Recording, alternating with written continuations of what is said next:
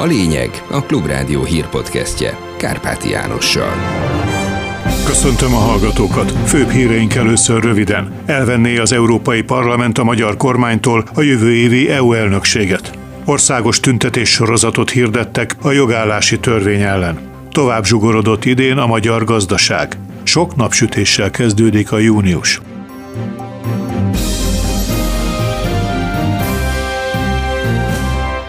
És most jöjjenek a részletek. Elvenné az Európai Parlament a magyar kormánytól a jövő évi EU elnökséget. Arató László tudósítása. Hosszú, de sok elemében a korábbiakhoz képest új listában foglalja össze az Európai Parlament, hogy milyen kifogásai vannak Magyarországgal szemben. Megemlítik többek között a rendeleti kormányzást, a tanárok és az LMBTQ közösség jogainak megsértését és a rendszer szintű korrupciót. Megkérdőjelezik, hogy Magyarország hihetően tudná a tanács soros elnökségének hivatalát betölteni 2024-ben, és továbbra is fenntartják aggodalmukat az uniós források felhasználásával kapcsolatban.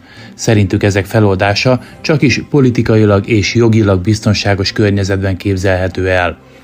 A képviselők elítélik a magyar kormány EU ellenes kampányait, amelyek véleményük szerint azt a célt szolgálják, hogy eltereljék a figyelmet az unió alapértékeitől való eltérésről és a rendszer szintű korrupcióról.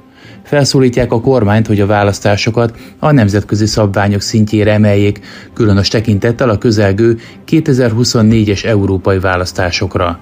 Felhívják a figyelmet a megfélemlítés célzó eljárásokra is, mint például a titkos rendőrség látogatásaira bizonyos az ipar stratégiai ágazatához tartozó vállalatoknál, amelyek célja, hogy a miniszterelnökhöz közel álló körök kiterjeszthessék befolyásukat ezekre.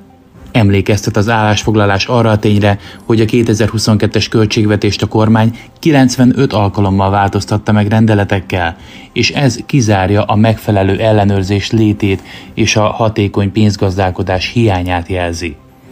Ugyancsak aggódik a parlament a befagyasztott uniós források, de még inkább a vonatkozó reformok elmaradása miatt. Ami az unió soros elnökségét illeti, amelyet Magyarország a jövő év második felében tölt be, az Európai Parlament az uniós jognak, értékeknek történő megfelelés és az őszinte együttműködés hiánya miatt megkérdőjelezi, hogy Magyarország ezen feladatait hitelesen be tudja tölteni. Emiatt azt kérik a tanástól, hiszen ilyen döntést az EP nem hozhat, hogy találjon megfelelő megoldást – de egyben arra is figyelmeztetnek, hogy ellenkező esetben a parlament megfelelő lépéseket fog tenni. Országos tüntetés sorozatot hirdetett a jogállási törvény ellen a tanítanék és a Noár mozgalom. Budapesten a belügyminisztérium előtt, de a megyei jogú városokban és kisebb településeken is lesz demonstráció 17 órától, mondta a tanítanék mozgalom alapítója a Klubrádióban. A fővárosi esemény iránt több ezres, a vidékiek iránt inkább százas nagyságrendű az előzetes érdeklődés a Facebookon. Pilc Oliver szerint az oktatás helyzete miatt országos az elégedetlenség. Reméljük, hogy nagyon sokan leszünk, tegnap délután kaptuk itt a Nyíregyháza is csatlakozott, legtöbb megyeszékhelyen most már úgy tűnik, hogy lesz megmozdulás, kisebb városokban is lesz Szentesen, városban például. Nem lehet ráfogni erre a megmozdulásra vagy megmozdulás sorozatra, hogy itt a fővárosiak elégedetlenkednek, hanem láthatóan ugye országos elégedetlenség van. Pedagógus társadalomnak a nagy része, a demokratikus ellenzéki pártok, a civil szervezetek, szakszervezetek, diákszervezetek, szülői képviselők mind egyértelműen elutasítják ezt a státusztörvényt. Ritkán szokott ennyi településen tényleg látható demonstráció lenni, most tényleg lesz? Lesznek demonstrációk, ezeket helyi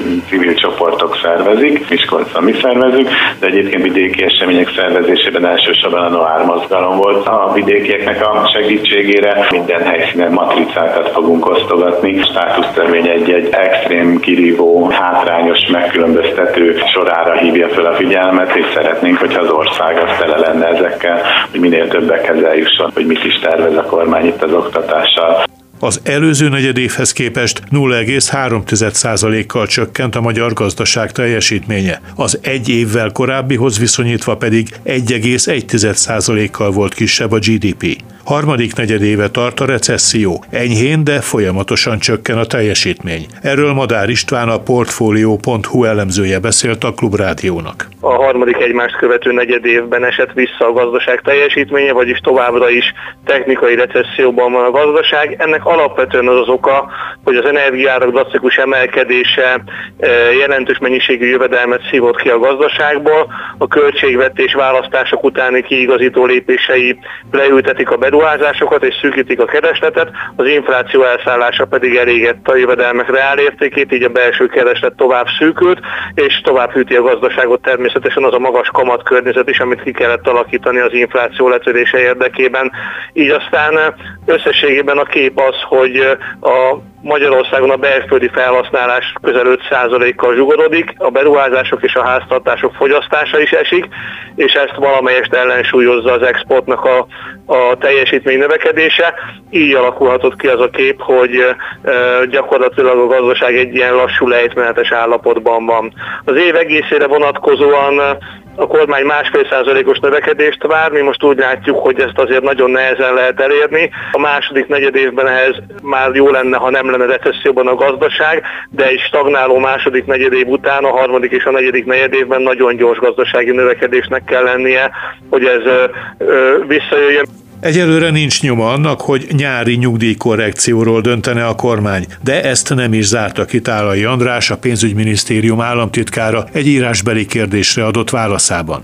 Farkas András a Klubrádió által megkérdezett nyugdíjszakértő szerint a nyugdíjasok joggal tartanának igényt újabb emelésre, de a kormány abban reménykedik, hogy az egész évre vetített infláció végül nem, vagy csak kismértékben haladja majd meg a januári 15%-os nyugdíjemelés mértékét. Mind a négy hónapban 25% fölött volt, sőt az első három hónapban 26% fölötti a nyugdíjas infláció, ehhez képest volt 15%-os nyugdíjemelés, nyugdíjasok teljes joggal úgy érezhetik, hogy az ő emelésüket már régen megette az infláció. Joggal várták, hogy lesz egy évközi nyári rendkívüli korrekció is.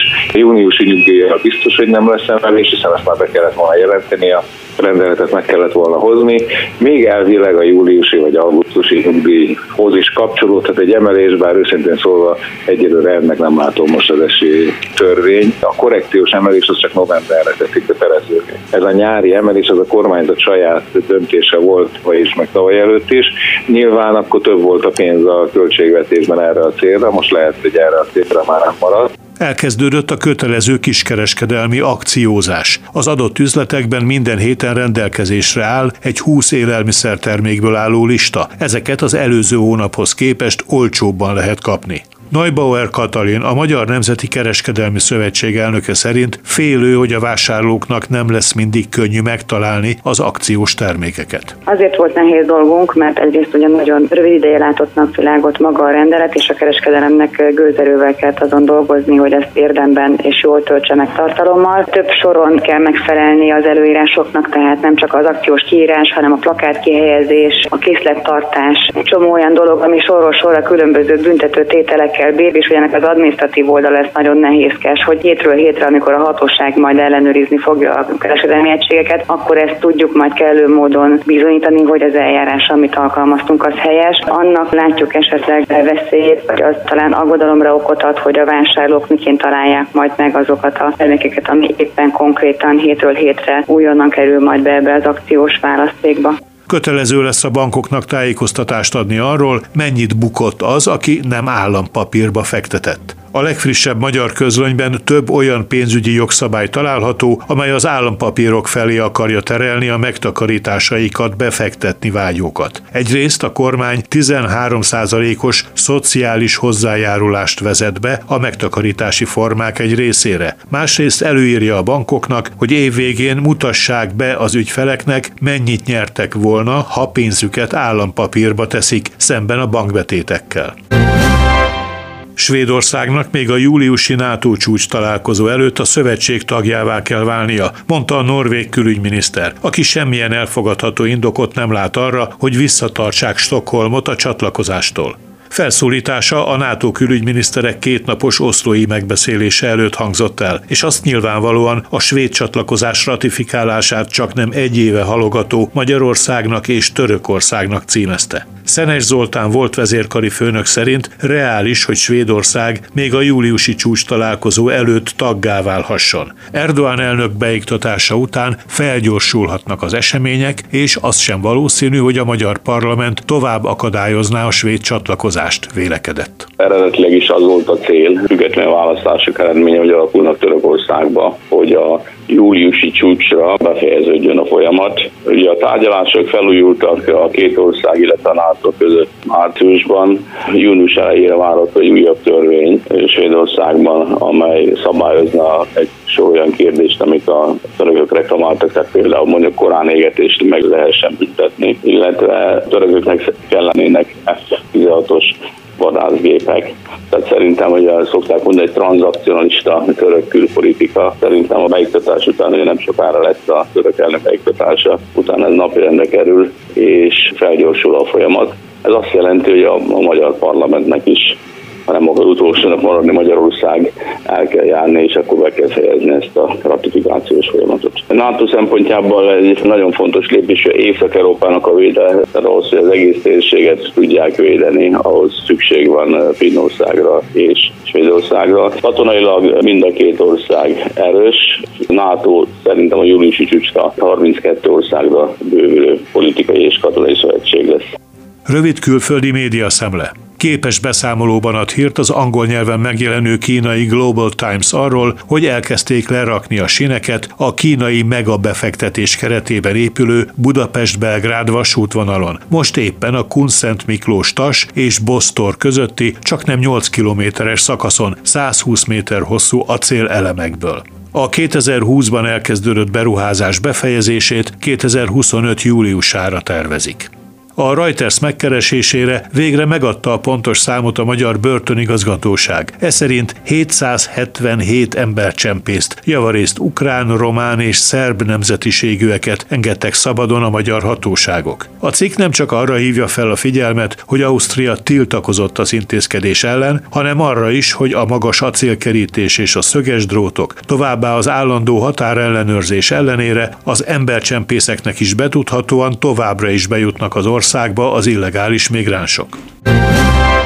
Végül a várható időjárásról. A sok napsütés mellett gomoly felhők is képződnek, elszórtan lehetnek záporok, zivatarok. A legalacsonyabb éjszakai hőmérséklet 9 és 14, a legmagasabb nappali hőmérséklet pénteken 27 és 30 fok között alakul. Budapesten 30 fok várható. Kárpáti Jánost hallották, köszönöm a figyelmüket.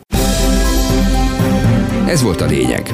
A Klubrádió hírpodcastjét hallották.